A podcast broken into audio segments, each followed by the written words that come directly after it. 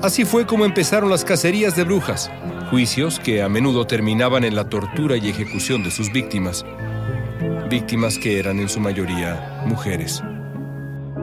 Lo que poco se sabe es que esa brutal persecución de hechiceras en Europa y en América estuvo sustentada en un documento, un tratado que por siglos se usó para intentar justificar desde la religión y su interpretación más severa el juicio y la ejecución de miles y miles de mujeres, supuestas brujas.